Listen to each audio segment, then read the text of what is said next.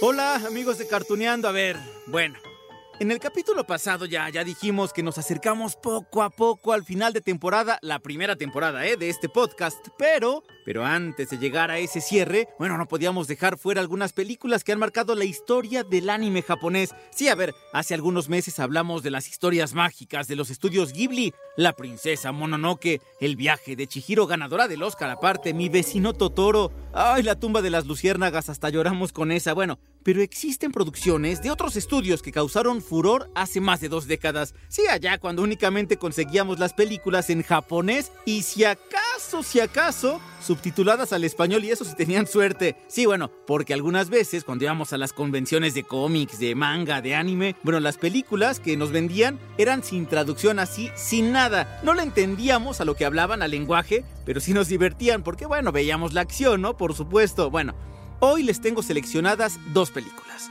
La primera cuenta la historia de dos grupos con filosofías contrarias. Uno de ellos apostaba por la destrucción del planeta Tierra y el otro consideraba la esperanza de la humanidad. A ver, a ver si se acuerdan de esto. Las inmundas creaciones del hombre, la contaminación, la corrupción, todo será aniquilado. La naturaleza reclamará su dominio y la Tierra volverá a respirar. ¿Este es el futuro que ves para Tokio? ¿Lo recuerdan? La película se llamó X 1999, aunque miren, en realidad dicha historia se dio a conocer primero en manga. Por allá de 1992, su nombre original es X, así nada más. X, nada más que aquí les tengo que decir, 27 años después de la primera publicación, porque les dije, fue en el 92, no tiene final definitivo. Bueno, como suele ocurrir en Japón, el éxito de aquel manga, creado por el grupo Clamp, por cierto, dio paso a una película estrenada en Japón en 1996, después a una serie de televisión, por ahí del 2001, un videojuego también. Bueno, hoy nos vamos a detener en la película que hace 20 años causó furor no solamente en el país del sol naciente, bueno, de hecho, ya cuando se estrenó en Estados Unidos, allí fue donde le tuvieron que poner, digamos, el apellido. ¿Se acuerdan? Les dije que se llamaba nada más X. Pero como en Estados Unidos ya tenían una película que se llamaba X, dijeron, mm, ¿qué hacemos aquí? X, 1999. El destino te escogió, protege la ciudad. No me haré responsable por todo esto. Enfrentarás enemigos mortales. Ahora bien, antes de continuar y de repasar la historia de esta película, les tengo que comentar algo sobre lo que acabamos de escuchar, es decir, el fragmento de la película. Sí, miren, lo que pasa, y me voy a tener que confesar, lo que pasa es que este filme llegó a nuestro país únicamente en japonés. En inglés también habrá algunas versiones que tengan ustedes, claro, con subtítulos al español, ya ahora con la modernidad. Por lo cual, un grupo de fanáticos del anime, sí, o sea, fanáticos así como nosotros del anime japonés, se dio a la tarea de hacer el doblaje para un tráiler de dos minutos. Entonces, bueno, lo que estamos escuchando, sí, para reconocer el trabajo de estos otakus, pues bueno, retomamos aquí en Cartuneando ese gran trabajo que hicieron, sí, de dos minutos, pero es lo que vamos a escuchar. Encontrarás aliados que te ayudarán a cumplir tu misión. Cuídate de Satsuki, la creadora de la bestia. ¿Qué es lo que dice? ¿Acaso es él? Ah, claro, sí, por supuesto, ustedes dirán, pero si en España transmitieron la serie, sí, se los conté hace rato también, ¿no? Que en diferentes partes del mundo se la llevaron, sí. En España también se llevaron esa serie, la transmitieron 24 episodios, por cierto, y allá sí le hicieron su doblaje, en el español de allá, en el español de España. La serie, al igual que la película, presenta diferencias con el manga, lo mismo que hemos visto con todas las historias, pero la premisa básicamente es la misma. Y solo para que no se queden ahí con las ganas de, ay, ¿cómo se escuchará el doblaje de España? Ahí les va un fragmento. El vidente de sueños de los dragones de la tierra tenía que meterse donde no le llaman, pero solo es cuestión de tiempo. Cuando la zona protegida desaparezca, la destrucción del mundo será una realidad tangible. Oh, Subaru, ¿por qué? Ahora sí, amigos, vamos, vamos a la historia de X 1999. Miren, se trata de una visión sobre el fin del mundo. Nuestro protagonista se llama Kamui Shirou, un joven de 15 años. Ya saben que todos son jóvenes por allá. Bueno, tiene en sus manos el destino de todo el planeta Tierra. Únicamente tiene que elegir una sola cosa, unirse a los dragones del cielo o a los dragones de la Tierra. Sí, miren, es que ser dragón del cielo significa dejar la Tierra tal y como está en manos de la humanidad que la ha maltratado hasta ahora. Bueno, como lo vemos también en la vida real, ¿eh? Y tener la esperanza de que la misma civilización la cuide y la proteja. Ahora bien, el lado contrario. Los dragones del cielo significa optar por la vía del cambio, hacer que toda la civilización se desaparezca y sí, esperar que la Tierra se regenere quizá con nuevos humanos. Cada grupo está integrado por siete personas, hombres y mujeres con diferentes habilidades, ideologías, deseos. Siete poderosos dragones despertarán para destruirnos. ¿Cómo lo sabes? Soy una vidente. Mis sueños son el futuro. ¡Todos! Pero no son sueños ordinarios. La historia parte de la visión de la princesa Hinotu. Miren, ella asegura que Kamui es la esperanza para el mundo devastado, por lo cual, bueno, decide convocar a esos siete sellos, porque así se les llama también, en este caso, los dragones del cielo, y dicen que vayan a buscar a Kamui para que se una a ellos y de alguna forma vencer al lado contrario, ¿no? Porque ellos querían también, pues, la destrucción del planeta. Y, digamos, la película se centra en esta batalla final. El mundo también y la humanidad estarán en una sola decisión. Paralelamente, los dragones del cielo han comenzado a reunirse también, sienten que, que, algo está por allí tramándose en contra de ellos, que alguien quiere salvar a la Tierra, porque bueno, la noticia de ese día prometido está muy cerca. ¿Qué va a pasar? ¿Qué va a pasar? Escuchemos. Cuídate de Satsuki, la creadora de la bestia. ¿Qué es lo que dice? ¿Acaso es él? Pero primero vendrá el apocalipsis. Tienes el poder para impedirlo. ¡Kotori! ¿Se acuerdan entonces que ya les hablé de una princesa? Tiene ella una hermana, se llama Kanoe. Ella es el lado contrario, digamos, ella se puede meter a los sueños ajenos para ver el futuro, se entromete en las visiones de su hermana y convoca entonces a los siete mensajeros, ¿sí? Los siete sellos, digamos la parte contraria, los dragones de la tierra, y su propósito será destruir todo lo establecido para que el mundo y la raza humana vivan una revolución total. Hagan de cuenta que Thanos, ¿sí? Como más o menos así que quería que toda la humanidad se deshiciera, igualito pero en japonés. Este es el comienzo, el inicio del fin, el inicio de la última batalla.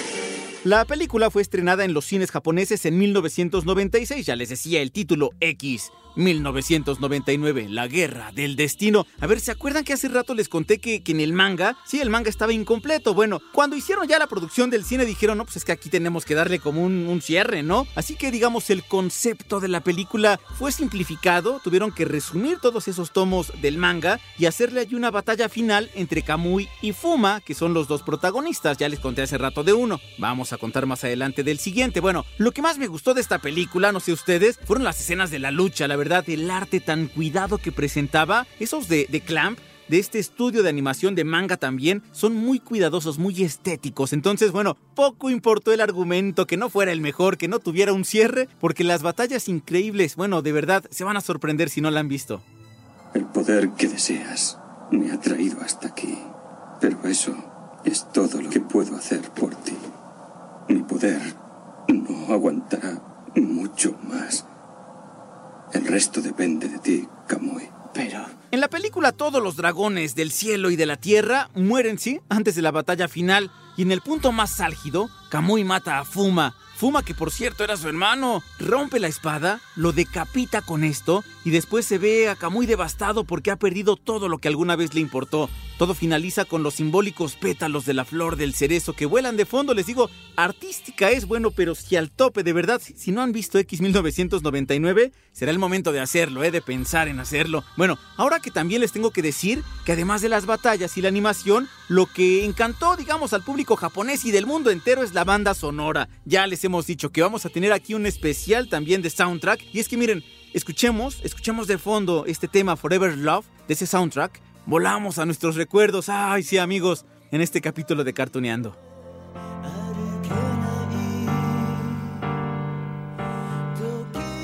¿Qué tal con esta película, eh? Bueno, ya vamos a dejar un poco de lado X 1999 que les digo de verdad es sorprendente, pero nos vamos a ir a otra que se llama así, Ghost in the Shell. Mira, lo que somos nosotros, por ejemplo, somos lo último en tecnología, metabolismos controlados, cerebros muy desarrollados, cuerpos cibernéticos. No hace mucho esto era ciencia ficción. ¿Y que si no podemos sobrevivir sin un mantenimiento regular en nuestros cuerpos? Por supuesto, yo sé, es la película estrenada de 1995, sí, en los cines japoneses, porque no va a faltar la comparación con la producción hollywoodense, sí. La que protagonizó Scarlett Johansson hace dos años, ¿eh? Sí, bueno, no gustó, bueno, nadita, nadita a los amantes de Hueso Colorado del anime. Y claro, para introducirnos en este mundo de Motoko Kazunagi, escuchemos esto. Siento miedo, frío, soledad. En ocasiones siento esperanza allá abajo. ¿Esperanza? ¿En esas aguas tan profundas? Cuando floto hasta la superficie del agua, me imagino que me transformo en alguien distinto. Es probablemente solo la ansiedad. Amigos, una vez que aterrizamos en el año 2029, tal como lo plantea esta película, debo comentarles que esta cinta Ghost in the Shell nace también ¿eh? de un manga. En aquel entonces fue publicado 1989 hasta el 91, contó con ocho números. Tanto en el manga como en la película, bueno, pertenecen a este subgénero cyberpunk, es decir, aquellas historias de ciencia ficción conocidas ahí por, por tener algunas visiones, digamos, híjole, un poco contrarias a lo que todo el mundo esperaría del futuro de la Tierra, ¿no? Combinan mucho la tecnología, los bajos niveles de vida, la pérdida casi completa de los sentimientos de la humanidad y bueno, les recuerdo, la historia que vamos a contar nos ubica en el año 2029, ¿eh? ¿Cuánto nos falta? 10 años y allí nos dicen que la humanidad podría desaparecer ya de la faz de la Tierra. Patu, ¿qué tanto de tu cuerpo es humano? Oye, ¿estás ebrio o algo así? Eso es imposible. Gracias a los químicos en nuestro cuerpo podemos romper el efecto del alcohol en segundos. Podemos beber y beber y nunca sentir efectos. Si el hombre se da cuenta de que la tecnología está al alcance, lo podría hacer. Aquel año, en 2029, el planeta Tierra se está recuperando de la Tercera Guerra Mundial, una guerra nuclear. El plano geopolítico se ha transformado, el mundo parece repartido entre algunas naciones. Claro, entre las más poderosas se plantea que, que, es Japón y el avance agigantado de la tecnología ha propiciado aún más divisiones. Miren, eso es lo que nos plantea Ghost in the Shell y creo que no estamos tan alejados de ello, ¿no? La delincuencia, el terrorismo cibernético, trae como consecuencia también delitos electrónicos que tienen un principal objetivo allí, la seguridad internacional en todos los países. Escuchen esto. Hay muchos ingredientes que componen la mente y el cuerpo humano.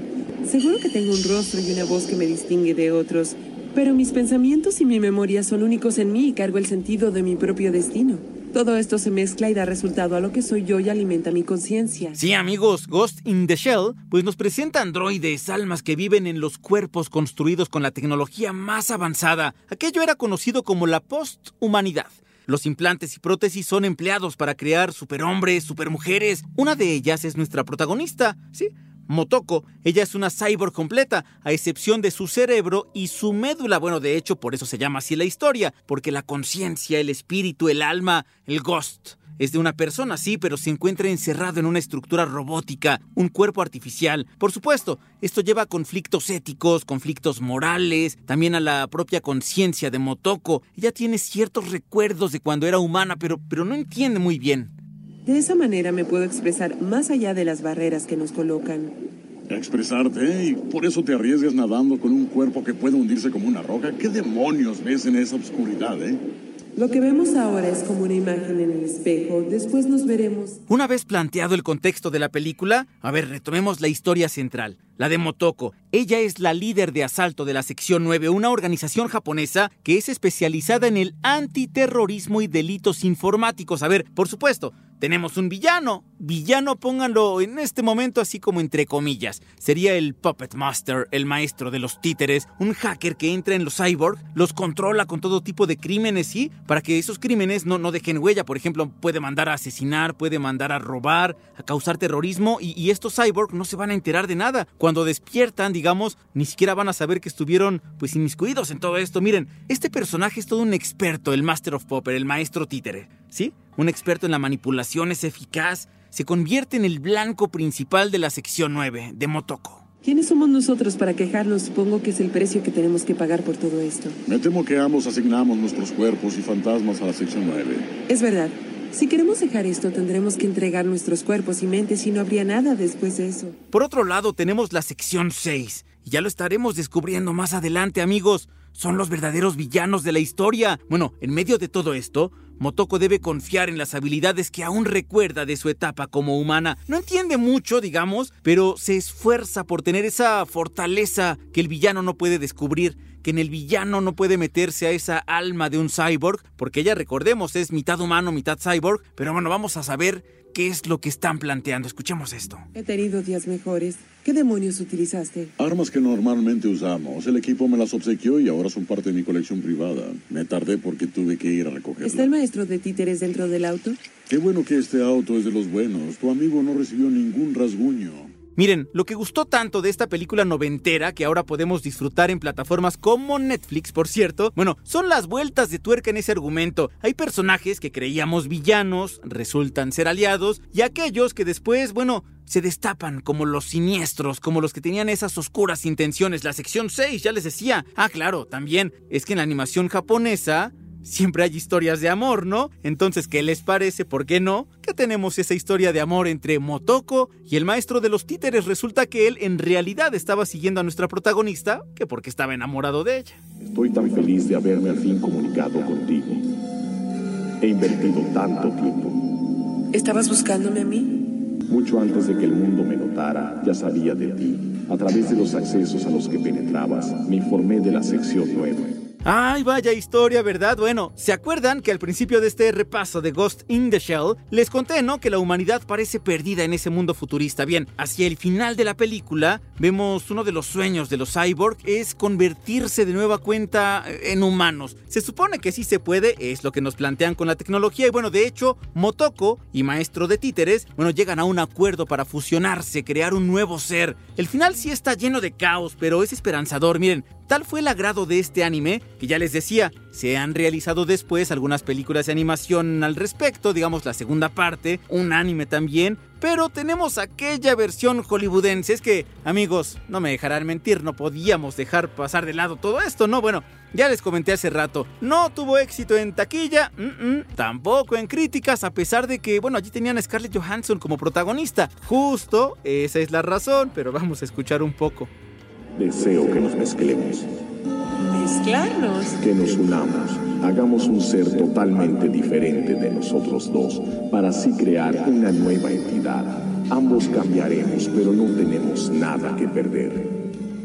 Bueno, a ver, la razón principal de este fracaso fue justamente la cuestión racial. Y es que, a ver, a ver, tenemos una historia basada en un manga japonés que sucede en Japón del futuro, y ya ni tan futuro 2029, donde los personajes son japoneses, por supuesto, y por qué no, eligieron a alguien con rasgos orientales. Bueno, el cineasta Rupert Sanders trató de justificarse, pero ninguna de las respuestas dejó satisfecho a nadie. Únicamente yo creo que a él y yo creo que ya después como que se arrepintió, porque de hecho sí mencionó algo, algo parecido. Es que, a ver, él, él decía, bueno, como esta mujer había sido reconstruida, pues ya tenía rasgos distintos que ya no eran orientales. Y entonces todo el mundo se preguntó, bueno, sí, pero los demás, ¿qué onda? ¿O por qué a su mamá sí medio la reconoce si es oriental? Ya saben, estas cosas que a los verdaderos y de verdad fanáticos de hueso colorado del anime japonés no se les escapa ningún detalle, ¿eh? Porque ahora no soy la mujer llamada la mayor, ni tampoco soy el llamado el maestro de títeres. En el bolso izquierdo de mi saco que está en el pasillo están unas llaves. Toma el auto que tú desees. El código de acceso es 25... 2501. Ese podría ser nuestra clave cuando volvamos a encontrarnos. Es que miren, amigos de Cartuneando, a ver, ay, la imaginación que nos han regalado los japoneses a través del anime, ya sea en series o en películas, y eso sin dejar de lado también el manga, bueno, está tan llena de, de magia, de simbolismos, de visiones distintas sobre la vida que, bueno, obviamente llama poderosamente la atención de productores de todo el mundo. Y entonces, cuando intentan por allí realizar un refrito de aquellas historias, uff, suelen fallar. Allí tenemos, por ejemplo, la nueva versión de Los Caballeros del Zodiaco de Netflix, que bueno, ¿qué les cuento de las críticas, no? Ustedes sabrán. Death Note también, malas críticas. Obviamente Ghost in the Shell, y bueno, así esperamos también de verdad, únicamente pongamos chonguitos, confiemos, mandemos buena esperanza para que los hermanos Russo, los mismos que hicieron Avengers Endgame e Infinity War, pues realicen una buena adaptación de la Fuerza G. Ya les conté eso en el capítulo pasado. Por lo pronto, amigos de Cartuneando, la tarea que tenemos para hoy es ver películas de animación japonesa. Miren, ahorita les conté de dos, Ghost in the Shell y X 1999, pero tenemos más. Los Niños Lobo, Tu Nombre, Ah, y el Jardín de las Palabras también. Claro, la filmografía completita de los estudios Ghibli, porque nosotros hablamos como de seis películas, pero tienen más de 20. Así que, bueno, hay que ser felices también. Por supuesto, aquí todavía tenemos algo de qué platicar en Cartuneando. Por lo pronto, les dejo un gran abrazo, amigos.